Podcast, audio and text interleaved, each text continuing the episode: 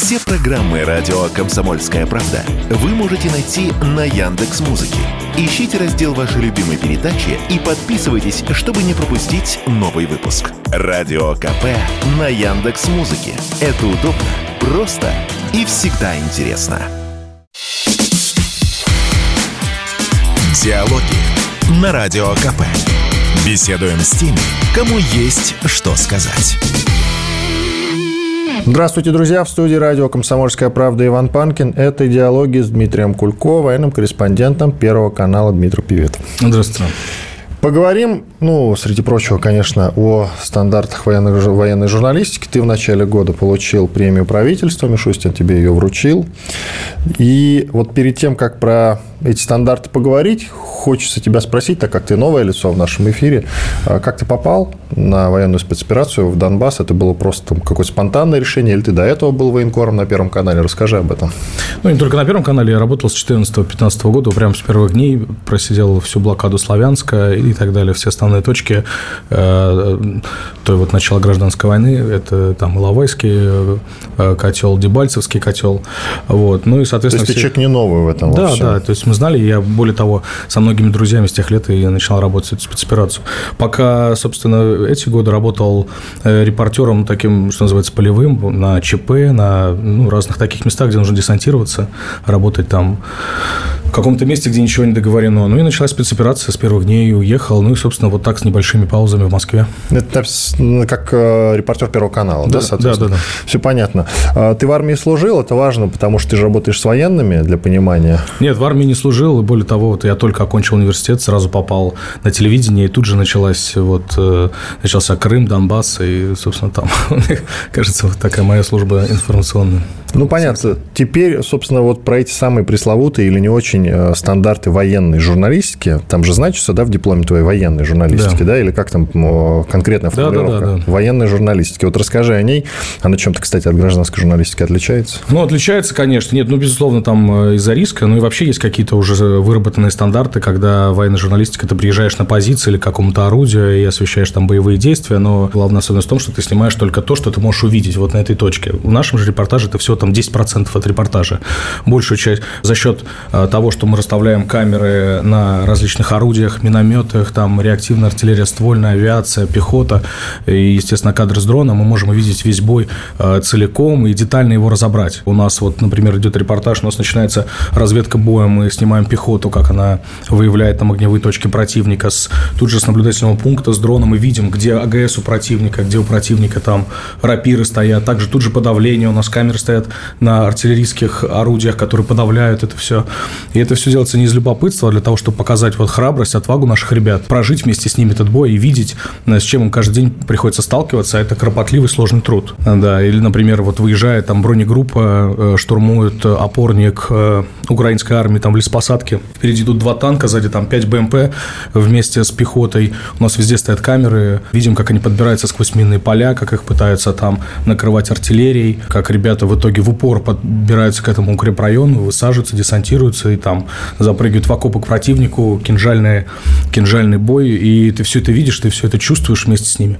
Поэтому сегодня довольно мало вот просто приехать там к гаубице Д-20 и вокруг нее построить репортаж. То есть современные средства, они нам позволяют видеть гораздо больше. И в этой связи вопрос, я же неспроста спросил по поводу того, служил ты в армии, ты почему выбрал-то этот путь военного корреспондента именно? Вот в связи с чем? Что-то триггером послужило? Же? Ну, это, в принципе, репортерская работа, она подразумевает, конечно, там находиться там, где информация вокруг тебя, ее ловить и Но не все рискнут поехать в зону спецоперации. Э, ну, это, может быть, высокопарно звучит, но, конечно, у нас и группа у меня все патриоты. Мы там со своей стороны, со своей армией. Мы, конечно, для нас бойцы – это не просто люди, с которыми, от которых мы получаем информацию, это наши друзья близкие, за которых мы переживаем. Я уверен, у всех военкоров так. Тогда, в 2014 году, как-то произошло? К тебе руководитель подошел, сказал, ты едешь э, туда, в Донбасс? Или ну, тогда, как это было? Тогда события развивались же в наших глазах. Мы просто приехали, там никого не пускали тогда на Украину еще. И э, я работал в корпункте у себя, я сам из Ставрополя, и там в корпункте Северокавказском. И уже до меня дело дошло, до молодого корреспондента сказали, ну вот попробуй ты прорваться. Я прорвался, вот, путем взятки украинскому пограничнику, вот, и в этот же день началось восстание славянское, и, сказали, ну, съезди, посмотри, что там, вот, а в итоге на два с лишним месяца блокада еле выбрались. Ну, вообще для меня это родные люди, там, жители Луганска, Донецка и других там городов, как бы ничем не отличаются, это те же люди, что живут в Ростове или в моем родном Ставрополе. Когда прилетает снаряд там в дом, выходит, плачет бабушка на суржике, это просто, я смотрю на нее, это моя бабушка, она у меня, как говорила, балакала, да, а слово по-украински, слово по-русски, так говорят на юге у нас, и для меня эти люди очень родные. В общем, 14 год, взятка украинскому погранцу, и это точка невозврата для тебя, да, получается. Да, и с тех пор ты безвылазно там от командировки до командировки. Да, ну пока было... Или ты еще там ездишь э, куда-нибудь здесь на свалку какую-нибудь снимаешь, как это обычно бывает. Да, Я да, помню, да. знаешь, когда на НТВ в ЧП работал в программе, с операторами НТВшными тогда беседовал, он говорит, ну вот, значит, э, утром едем в правительство, а вечером э, на свалку на какую-нибудь. У тебя как? Ну, после 15 года редкие были командировки в Донбасс. Но основные ЧП громкие, там разлив нефтепродуктов в Норильске, там взрывы в Магнитогорске. Это банальный вопрос, и все же его не стыдно спрашивать снова и снова, не считается он за тавтологию или повторяющимся, как мне кажется, что, как ты считаешь, все-таки послужило, раз ты с 2014 года там, активным боевым действием со стороны ВСУ и вот ополчению нашему? Что конкретно, как ты считаешь? Ну, во-первых, мы тогда не верили, что могут начаться боевые действия. Нам это казалось все ну, вот такой... Ну, просто, просто это не верилось. Когда... Понятно, что люди взяли в руки оружие, ощетинились баррикадами города, но то, что Киев, там новая власть начнет бить по артиллериям по этим людям, вообще не верилось. А, более того, мы же видели эти там 25-ю бригаду, которую разоружали, которые сами, 25-ю бригаду ВСУ, которые сами отдавали байки, отдавали технику. Явно никому не хотелось воевать. Но вот действия Украины – это такая хрестоматия по тому, как э, развязывать войны. Я часто вспоминаю пример. На окраине Славянска приехала, кажется, Криворожская нацгвардия, и командир их генерал Радиевский такой был. Так вот, он абсолютно советский человек, у него Георгий Скалента была на груди, обещал, что волос не упадет э, с головы э, жителей города, и вообще на Майдане стоял по другую сторону. Но ему, как и остальным командирам и вообще другим военнослужащим украинской армии, пришлось сделать выбор, и они подчинились вот этой националистической новой там верхушке, которая пришла к власти. И поэтому, собственно, сейчас спрашивают, почему вы называете боевики? Да, это же не все боевики, там есть мобилизованные такие. Все, кто подчиняется этим вот приказам абсолютно нацистским, это все боевики. Так вот, и вот этот командир, о котором я начал говорить, в итоге он э, был одним из главных, собственно, военачальников украинских, который э, проводил так называемую славянскую операцию, и потом щеголял на площади, а потом был уничтожен Северодонецк. Ему поставили бюст, Порошенко становился на одно колено, и вот, собственно, вся вот новая Украина поклоняется вот этому предательству. Мне сейчас не нужно никакой глубокой экспертизы от тебя. Ты мне скажи, как э, рядовой человек, гражданин России, обычный репортер тоже рядовой. Скажи, пожалуйста, пожалуйста, вот с 2014 года ты наблюдал эту картину. Было ли тебе очевидно, несмотря на все эти минские договоренности, которых было два, два раза мы подписывали эти минские соглашения, было ли тебе очевидно, что все закончится вот так? Ну, не то, что очевидно, но, безусловно, к этому все шло. Мы это всегда видели, что на той стороне укрепляются. Никакие вообще, никакие контуры мира не обозначались как бы новые, такие реальные, кроме как бы как на бумаге. И, конечно, все это чувствовали. Бойцы это чувствовали, и сколько с ребятами мы общались, все понимали, что к этому придет. Другое дело, что думали, что это произойдет гораздо быстрее, да, но все-таки боевые действия современные довольно сложные, и вот насколько несложным каждый день стараемся показывать. И такой вопрос тогда. Э, насколько стала сильнее украинская армия. Я понимаю, общие слова от тебя э, получить. Э, детально ты не можешь рассказать, так как ты не по ту сторону, слава богу. Да. Но, тем не менее, это ощущается, что у них серьезный апгрейд произошел за эти ну, конечно, лет? конечно, вообще. Это и в технике. Хотя бы плюс-минус можешь описать, в чем? Ну, в первую очередь, в подготовке там, личного состава. Э, та украинская армия, про которую говорил, которая сдавала байки, да, и сегодня, это совершенно разные. То есть, они, ну, во-первых, подготовка боевая, то есть, изучение военной науки. Идеологически 8 лет их накачивали. То есть, они э, э, многие из них по идеологическим соображениям сегодня идут там на фронт. Многие же, многим в 2014 году было там 10-12 лет. Вообще сегодня это уже э, непрошибаемые просто там украинские патриоты. Ну и с точки зрения техники, противотанковых средств, да, там использования огромное количество, чем они были накачаны за эти, за эти годы. Методика войны с, помощью дронов у них было больше обкатана. Если у нас это Донбасская армия, там вот луганские войска, они еще в марте, я смотрел, как у них каруселью идет 4-5 дронов постоянно в небе, на связи все, артиллерия, минометчики, танки, они тут же дают команды на огневопоражение. Но у вооруженных сил Российской Федерации это уже только со временем, спустя несколько месяцев, такой масштаб приобрело. Сегодня вот сейчас под Кременной, например, мы приезжаем на точку, там вчера стоял один, э, значит, оператор дрона, один наблюдательный пункт. Сейчас их уже три. То есть все ищут себе точки подходящие. Дронов очень много, и на уровне рот, вот у десантников, просто рота находится на какой-то, на своем опорнике, и периодически поднимают дроны с тепловизором, чтобы смотреть, не идет ли накат там э, ВСУ на них. Э, то есть это вот развивая мысль, то есть все-таки мы довольно сильно тоже развиваемся за время этих боевых действий. И возвращаясь к вопросу про стандарты журналистики, за который ты получил диплом правительства от Мишустина, как изменилась твоя работа за эти 8 лет? Кардинально. Если раньше все, что нам нужно было, это просто добраться до какой-то точки, а, а это довольно сложно, потому что каждый раз тебе говорят, ребят, мы вас того не возьмем, вы там умрете, да, и ты должен объяснить, что ты подготовлен, ты можешь это делать, ты ищешь какие-то пути, то сегодня мало добраться. Мы добираемся до, пере, до передовых позиций, понимаем, какие будут там, ночуем, например, потому что и утром уже узнаем о том детали, как бы такие небольшие, о том, какие будут боевые действия. И нам нужно разместить все экшн-камеры на разной технике. И все, начинаем курсировать вдоль всей передовой, вешать их на танки, на БМП, потому что нельзя им где-то в тылу повесить. Э, потому что нельзя, чтобы, если, не дай бог, эта камера окажется у врага, он будет знать весь путь движения колонны. Нам надо это уже э, прям непосредственно перед э, вот финальным рывком вешать камеры. И ты это должен все это... А часто уже в этих точках, естественно, уже накрывает вражеская артиллерия. С точки зрения риска вот сильно усложнилась работа, потому что это нужно вот, на ходу ориентироваться и в таком опасном месте как-то действовать, расставлять эти камеры. Иван Панкин и Дмитрий Кульков, военкор Первого канала, сделал небольшой перерыв. Диалоги на Радио КП. Беседуем с теми, кому есть что сказать. Продолжаем. В студии радио «Комсомольская правда» Иван Панкин. Это диалоги с Дмитрием Кулько, военным корреспондентом Первого канала. Дим, тут такой вопрос у меня как раз во время перерыва пришел в голову. Скажи, пожалуйста, 2014 года, понимая, что ты будешь работать в горячих точках, в частности, в на Украине, ты как-то специально тренировался, занимался, читал, может быть, книги по военному искусству, раз, и второй момент, тренировался ли ты в зале, понимая, что, ну, будут какие-то конечно, препятствия, испытания, которые потребуют от тебя а, выносливости, физической силы. Я вижу, ты парень крупный, поэтому да, спрашиваю. Да, ну, да нет, на самом деле даже для бойцов не так важна э, подготовка, она нужна для того, чтобы подносить БК и уносить раненых, это вот как говорят офицеры.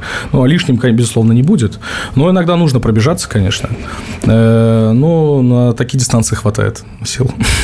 Вот, поэтому э, там супер Рэмбо в этом смысле быть не нужно. То есть, ты специально в зал не ходишь тренироваться? Нет, нет, не хожу. Ну, у меня есть... Просто спорт... от природы такой крупный парень. Ну, нет, я раньше был сильно меньше. 50 килограммов назад я занимался боксом. А, ну вот, видишь, все-таки какая-то, какие-то предпосылки-то есть. Да. Я вижу просто парень крупный, и вот так вот ориентируюсь, не толстый, а именно крупный. Я поэтому и спрашиваю, как тренировался специально? Нет, может, штангу тягал там или еще что-нибудь. А вот... Э, Бокс – это, понятное дело, важно. А, да, а вот с точки зрения вот э, подготовки, это э, скорее... Есть книги, которые там читал, но больше информации все-таки получил от э, офицеров на месте.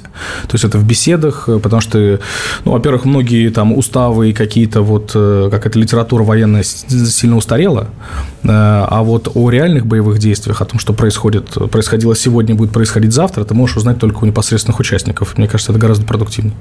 Что-то устарело, а Суньзы и Макиавелли вечно. А скажи, ты работаешь как стрингер или у тебя оператор есть в связке? У меня оператор и звукооператор, который превратился во второго второго оператора, и мы вот часто втроем разделяемся. Это тяжело работать втроем? Я понимаю, что да, есть звукач, который ходит вместе с оператором, он отвечает за звук. Персонально это важно. Да. Как бывший телевизионщик я этот момент понимаю. Но на фронте же это сильно усложняет работу реально. Там проще да. быть стрингером, да, да, да. с камерой есть, самому. Есть моменты, где я ребят оставляю, мы все едем на одной машине, там, или я прыгаю просто к военным один, с телефоном просто. И э, с телефоном проще, потому что это точно будет э, автофокус, а, баланс автоматически выработается. С телефоном гораздо проще работать.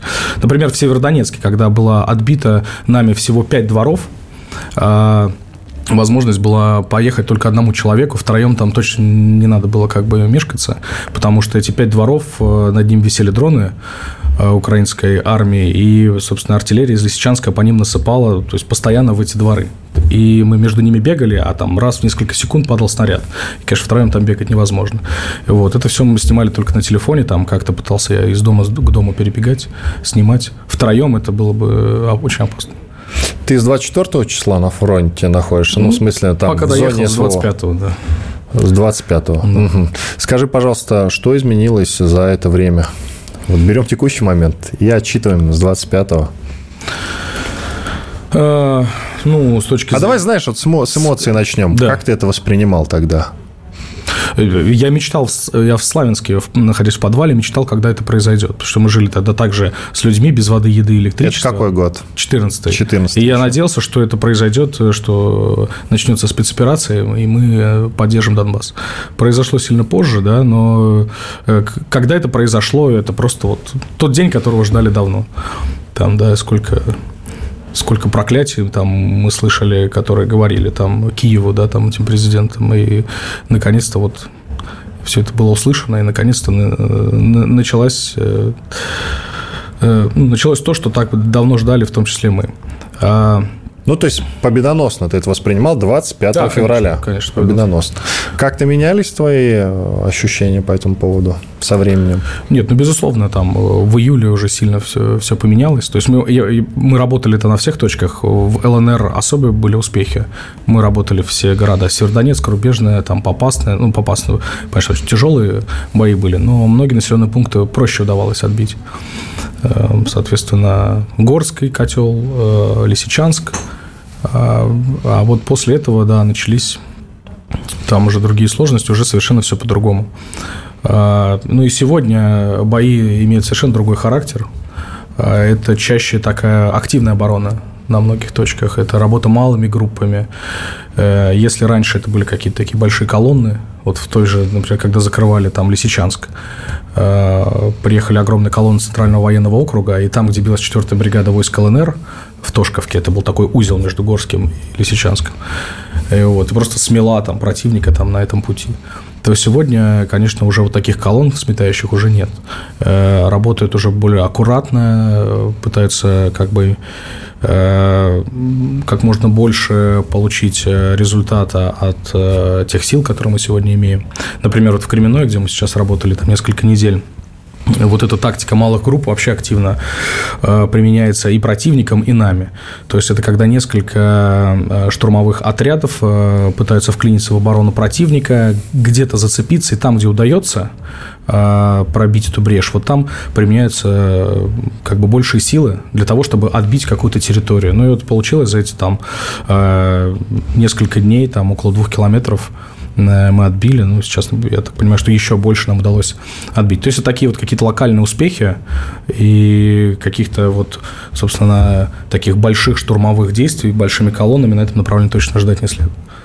Ты сколько времени был в отпуске? Вот сейчас ты в отпуске находишься. Сколько времени из тех э, 10 месяцев, 10-11 уже, считай, месяцев, в которые идет специальная военная операция, ты находился дома, а сколько там? Да, примерно СВО? два месяца там, около месяца здесь, где-то так. Ну, месяц чуть больше. Вот. Чередуешь, да? Два Чередуешь, да, там? они примерно всегда разные, ну, вот примерно так, да. Там нахожусь чуть больше, чем... А ты сам это решаешь или редакция за тебя? У нас есть ротация э, с другими группами, которые там находятся. То есть у нас в этом смысле четко все выстроено, что мы дают отдыхать военным корреспондентам. Но если ты хочешь, э, сколько ты хочешь, ты там находишься, ну и, соответственно, сколько хочешь, отдыхаешь. Если что, пишешь смс я устал, я не хочу и Да. так далее, и Да, да, да. домой. Но вы не пишете такие Да. смс Это понятно. Самый страшный момент, который ты пережил за время специальной военной операции? Ну, довольно часто приходится попадать под э, минометные обстрелы, учитывая дроны противника, э, они, конечно, вызывают такой страх, потому что они превращаются в снайперскую винтовку, да, сегодня, несмотря на овал рассеивания там в 40 метров, все равно в окоп попасть можно минометом, и долго укрываться там тяжело. И э, было много таких моментов, когда приходилось укрываться, перебегать от окопа к окопу, потому что нельзя находиться на одном месте сегодня. От миномета сегодня нужно убегать. Вот. А А раньше нельзя было вот по уставу. И вот сначала был такой момент тоже под Северодонецком. Мы находились как раз в... Снимали как бы находились во втором эшелоне атаки, 4-й бригады войск ЛНР, они уже заходили в лес перед Северодонецком. Мы были во втором эшелоне, и вот этот эшелон начали отрезать минометом. Э, к счастью, были щели, мы там укрылись, и потом смогли отбежать оттуда. Но это такой первый прям очень мощный обстрел, где так рядом как бы ложили снаряды, что я его, конечно, запомнил. Ну, а позже уже тоже были похожие обстрелы, но ты к ним уже более как бы подготовленно относишься, ты понимаешь, если бьют, ты начинаешь слушать Э, соответственно, время между прилетами, чтобы высчитать, понять, понимать, один минометр работает или два по тебе. Если один, то у тебя секунд 15 есть между выстрелами, пока корректируется, тебе нужно менять позицию. Ну вот, ты как-то к этому подходишь уже более ну, осознанно. Твой телеграм-канал называется Военкор Кулько. Друзья, смело подписывайтесь. И ты тут выкладываешь, кстати, ведешь ты его не особенно активно, я тебе хочу сказать. Интернета нет. Интернета нет, ну А если есть, то отдаем репортаж в эфир. Мы же монтируем еще сами там все сидим. Вы, походу, реально сами монтируете? Да, да. Ну, потому что невозможно. Огромное количество материала. И начитываешь ты, соответственно, на, на телефон или на что? Да, да, начитываю на телефон. У меня есть оператор. У меня оператор меняются. Я нахожусь, оператор по месяцу у меня там меняется. И вот э, кто-то монтирует, кто-то нет. Я, если оператор не монтирует, то я сам сижу, это всю ночь монтирую. Утром опять куда-то едем, отспаюсь в машине. Возвращаясь к твоей телеге, военкор Кулько, друзья, если что, еще раз напоминаю, что смело подписывайтесь. В общем-то, я думаю, что Дима ускорится в этом смысле, особенно ну, сейчас. Может быть, не активно, но кадры там точно ну, такие, Но кадры там, нигде нет. Да. да, кадры там малоприятные э, предстают моему взору в том числе, конечно. Но, тем не менее, это надо смотреть. Ты скажи мне, вот, пожалуйста, что? Вот я вижу у тебя видосик про тела. Как много там э, тел бойцов Нацгвардии Украины, реально, которые они не забирают? И как ты считаешь, по какой причине они их не забирают? Ну, потому что это сложно им забирать. Они отправляют э, вот все э, вот эти месяцы, начиная с сентября, когда они объявили, что Кременная будет их, да, что они довольно быстро добьются успеха на этой линии Кременная Сватова. Вот все эти несколько месяцев практически не было ни дня, когда бы они не пытались э, атаковать там наши позиции. Опять же, этими малыми группами. А, идет вот там пять человек, да, там ВСУ, отряд. Э, в лесу, с одной стороны, просто можно укрываться, подбираться к, к противоположной стороне. С другой стороны, наши ребята это знают и просто в засаду э, запускают, э, ждут, когда поближе подойдут, чтобы уничтожить эту группу.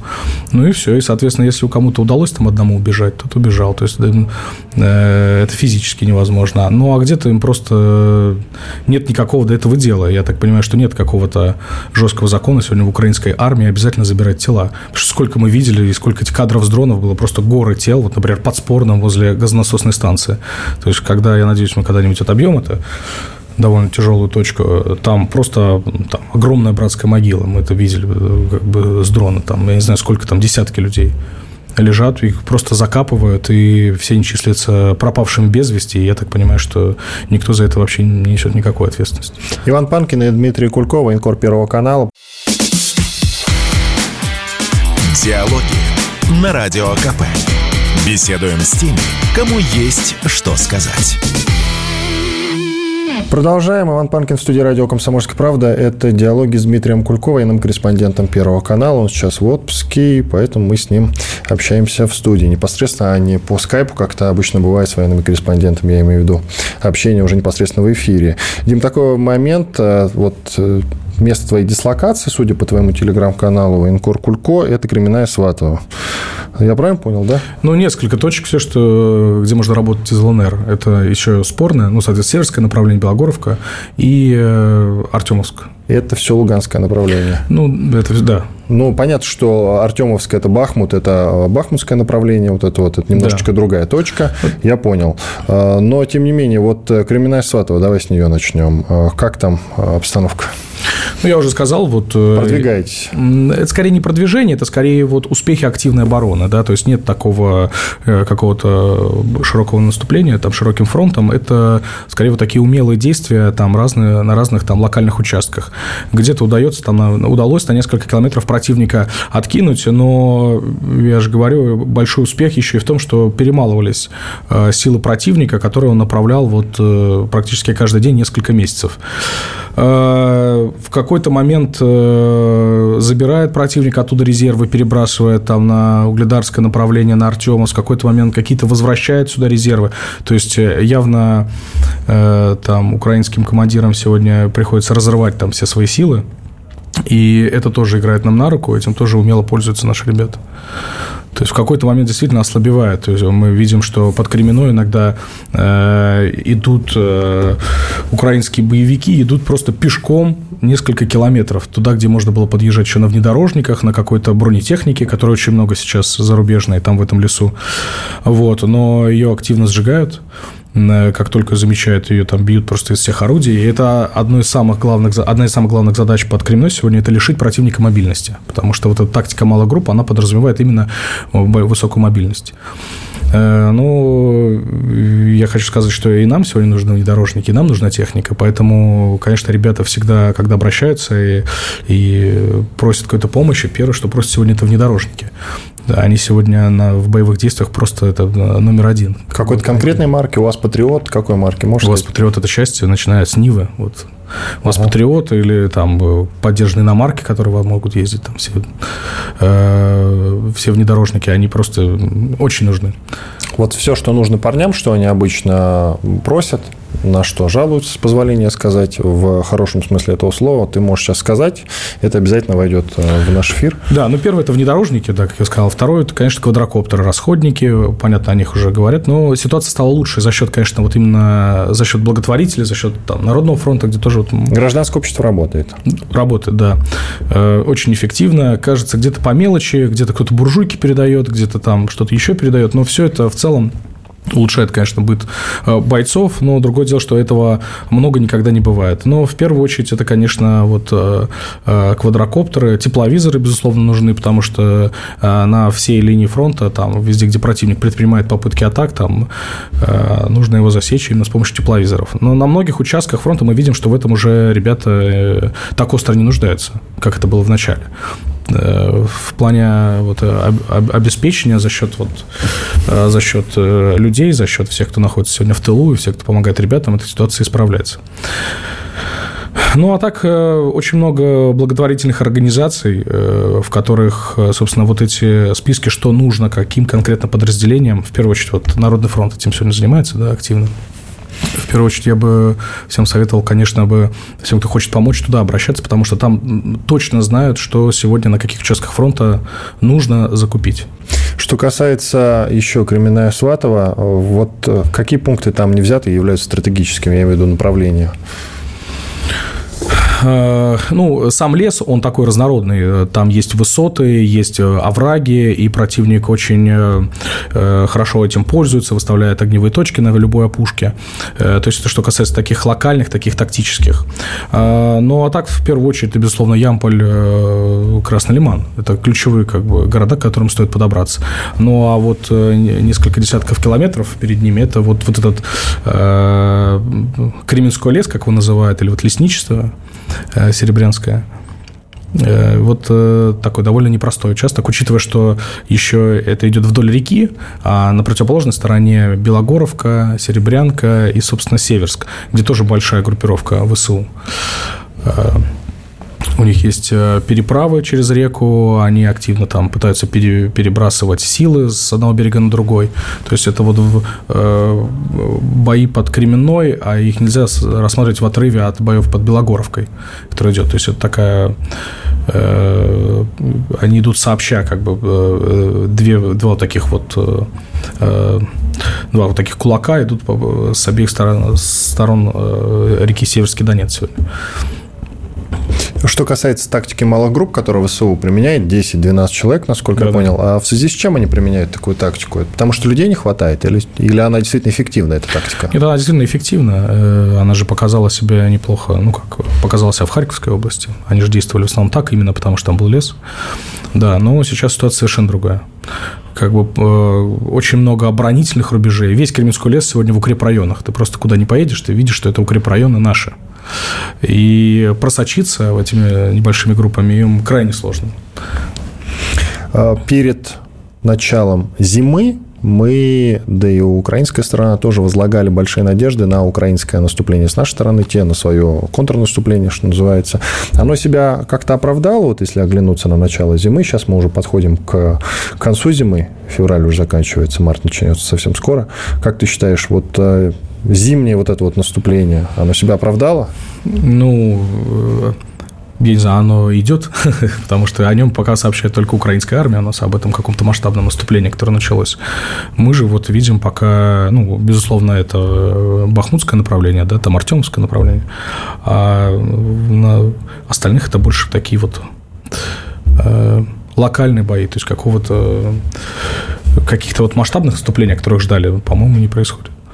Артемовск, если ты там работал, ты как следишь за ситуацией? Да, конечно, слежу. Мы работали чаще вот с, южного, с южной части города, там, где опытный Иванград.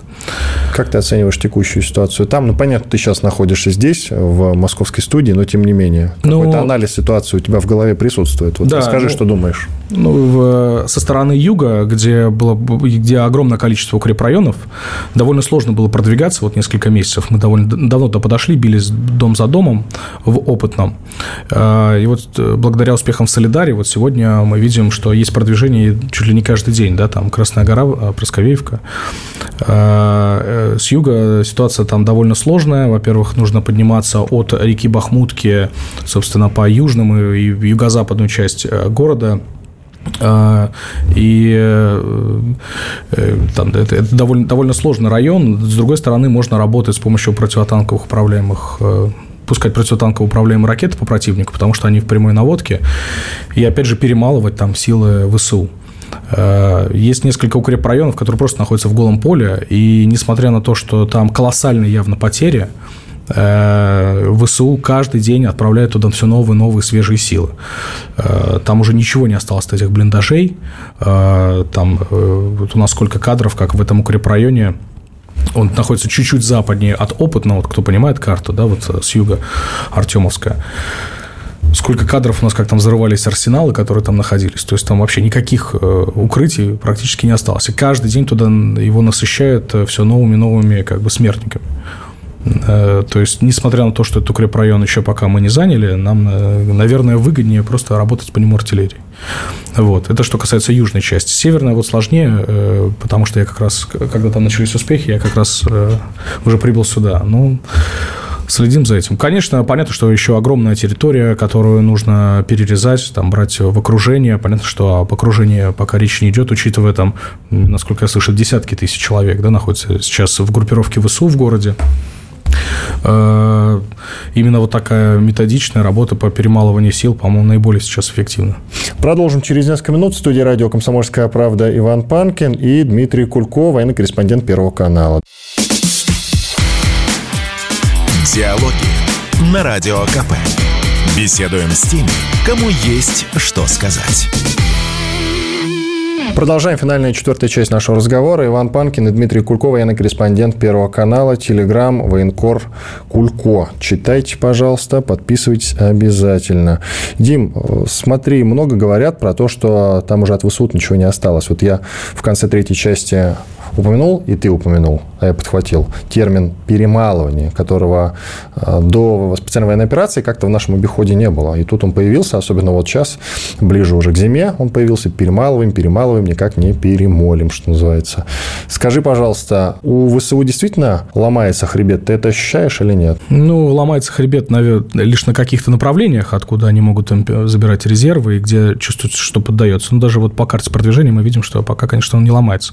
Но учитывая те вот многочисленные волны, волны мобилизации, где они уже хватают просто всех абсолютно, кто не имеет никакого военного опыта, и сколько мы видели таких в плену, которых там никогда не служил срочку, и тут же находится в окопах там под Артемовском. Учитывая, конечно, такой подход к мобилизации, такое количество, ну, действительно пушечного мяса, вот по-другому это не назвать, э, конечно, продвигаться сложно. Но другое дело, что пока у них явная нехватка в технике, сожгли довольно много всего, всей советской военной техники, которая у них была, и вот пока еще не пришла западная, у них явный голод. И я же говорю, мы даже под Кременной часто видим, что они просто идут пешком там издалека, там, за несколько километров, и не, не на чем подъезжать. И вот сейчас, конечно, такой момент в этом смысле, наверное, удобный, что они много отправляют личного состава, при этом испытывая жесткий дефицит боекомплекта, да, там снарядов и парка военной техники. Вот эту сгоревшую военную технику ты наблюдаешь, соответственно, периодически да, время от времени. Конечно. Это как раз вот эти остатки советской военной техники или ты видишь уже натовские вооружения? Чаще, конечно, советскую видим, да, это чаще, конечно, БМП, там основная как боевая единица, которая была там, в Советском Союзе сегодня у нас. Ну, конечно, очень много и техники. Вот М113 буквально только что вот мы снимали, одна была даже затрофеена под Артемовском. Одна сгорела, одну сожгли в опытном, вторую затрофеили бойцы ЧВК «Вагнера». Скажи, пожалуйста, вот возвращаясь э, к телам погибших ВСУшников, которых ты выкладывал, в том числе у себя в телеге, я понимаю, неудобно такой вопрос довольно-таки да. описать. Это взрослые мужики, это молодые ребята совсем, уж к слову про очередную мобилизацию на Украине. Что там да, это совершенно разные. Нет, там разные люди. Ты... Какие-то совершенно молодые, там 18-20 лет, или тем, кому уже далеко за 50. Собственно, это и среди погибших, и среди пленных. Тоже абсолютно разные люди. Хватает всех, мне кажется. Ты с пленными общался за время работы? Да, да, несколько раз общался. Ну, это общение... Опиши их, что это за ребята, что говорят. Если это обычные рядовые мобилизованные, обычно это люди как бы пойманные, которым дали автоматы, которые говорили, не знал, куда бежать, и вот там сидел в окопе. Безусловно, все, конечно, повара-водители, все рассказывали, что они рыли окопы. При этом а... с кучей татуировок на груди, да? Да, а есть такие, которые с кучей татуировок. Вот недавно одного мы записывали. Он... И он тоже сказал, я повар. Он, он говорил, что у него, значит, на груди, кажется, такая огромная татуировка киборги была. Была такая, помните, подразделение такое, да. которое... Они в Дебальцево, кажется, воевали. В Донецком аэропорту, в первую очередь. В аэропорту да. точно, да. Да, угу. но потери были у них колоссальные, воспевали, восхваляли их, а в итоге ничего не получилось. Ну, тут надо сказать, они стояли мощно и долго довольно-таки, насколько я могу судить. Вот, хотя, может, я не прав, меня поправят люди бывалые, ты в том числе. Но, по-моему, они, конечно, себя показали, надо просто уважать соперника. Хотя бы иногда я имею Ну, тем не менее, там подразделение было разбито. Так вот, вот он рассказывал, естественно, с татуировкой, что это он сделал потом уже спустя несколько лет, он был в аэропорту пару дней, и вот просто его сделал, чтобы, значит, хвастаться перед девчонками. Вот у них такие вот истории, откуда у них вот эти татуировки, да. А скажи, пожалуйста, по ощущениям твоим репортерским, вся эта история со спецоперацией, она надолго? То есть, ну, разные есть мнения, что, значит, закончим уже к осени, в этом году вопрос закроем, или, по крайней мере, разгромим ВСУ. А, есть такое мнение. Есть мнение, что это на несколько лет. Есть мнение, что у Запада уже закончились э, снаряды, патроны, боеприпасы, э, танки, и танков нет, нечего отправить, вертолеты тоже не летают, самолеты-истребители, по ним пока решение не принято. У тебя твои ощущения? Ну, то есть Запад устает, истощается, а значит, э, ВСУ нечем будет воевать. По твоим ощущениям, так вот, если взвесив, да, все за и против, просто твое репортерское наблюдение. Ну, это скорее такое действительно ощущение, потому что, конечно, тут предсказывать, ванговать это дело неблагодарное. Не, не, твои ощущения чисто такие гражданские, чувака, который все-таки ездит туда на фронт. Ну, первое, что мы видим, что пока Запад все-таки не истощается так, как хотелось бы, и идет поставка тяжелого вооружения, с которой нам предстоит э, нашим ребятам биться на поле боя. И отсюда можно сделать вывод, что все-таки осенью еще ничего не закончится, это на несколько лет. Но, безусловно, ближайшие месяцы будут решающими. Э, это весенне-летней кампании. И совершенно непонятно, какой она будет. А, в Киеве говорят о, о своем наступлении, говорят и о нашем наступлении. Э, я, к счастью, не знаю эти планы, а если бы знал бы, да, их, говорить их невозможно. Конечно. Но все-таки мне кажется, что это, конечно, эти боевые действия будут идти еще несколько лет, но э, в ближайшие месяцы, вот просто даже, может быть, даже где-то недели, будут вот решающими на поле боя.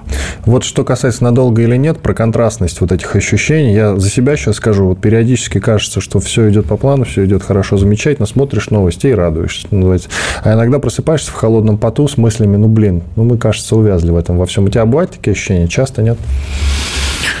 Э, да нет, мы каждый день э, приезжаем к бойцам, у них каждый день задача. То есть, даже если стрелочка на карте вот не двигается из Москвы, то мы знаем, что у ребят тут задач много, работы много. И как бы думать о том, что в итоге как бы получится, надолго это ненадолго, тоже нам не приходится, как и бойцам. Они тоже не думают там о том, что о каких-то стратегиях там через неделю. Они думают о конкретных тактических задачах. Собственно, наша конкретная тактическая задача снять вот репортаж об отважных ребятах, которые здесь бьются.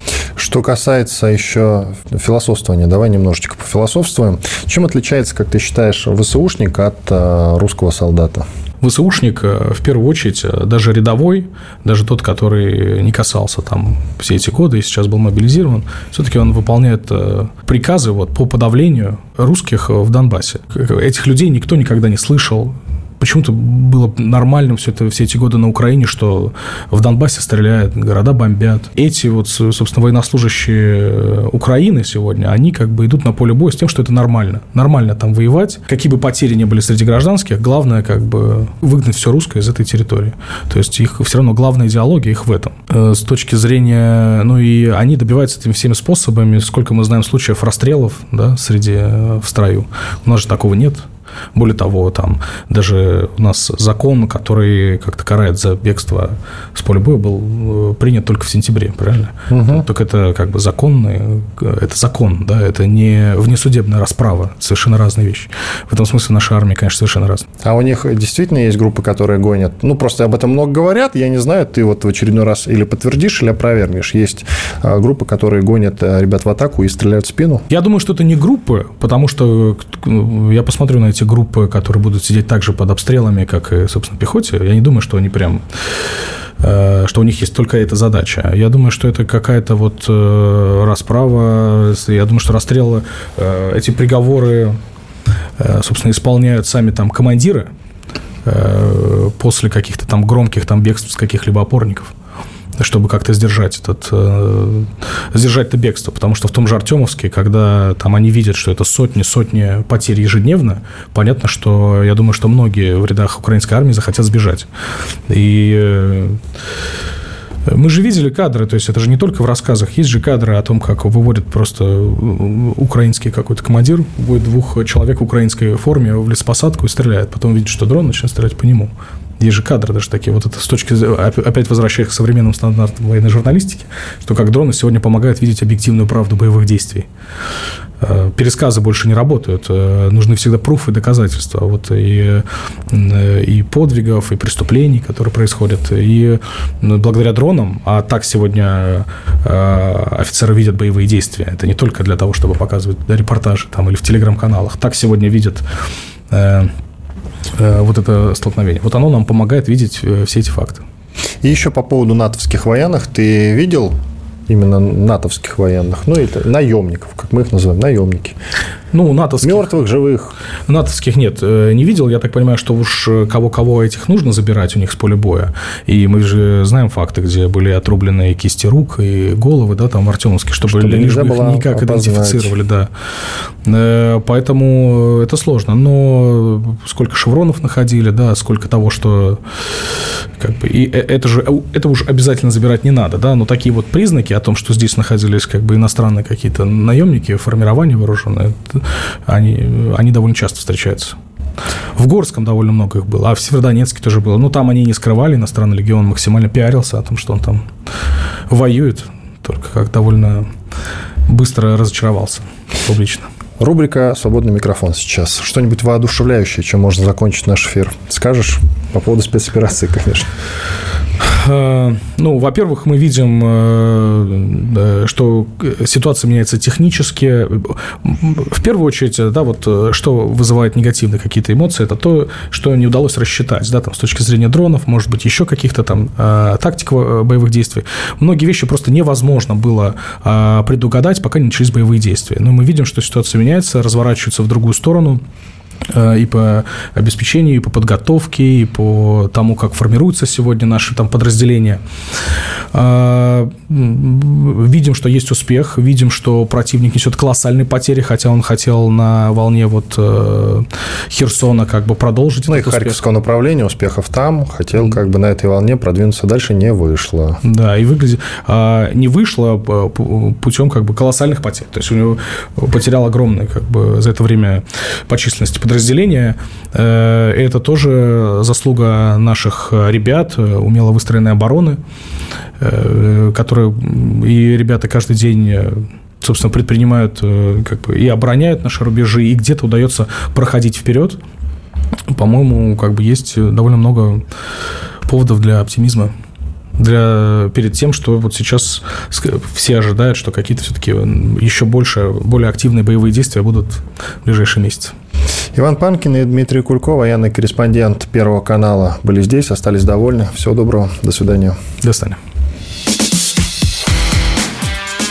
Диалоги на Радио КП. Беседуем с теми, кому есть что сказать.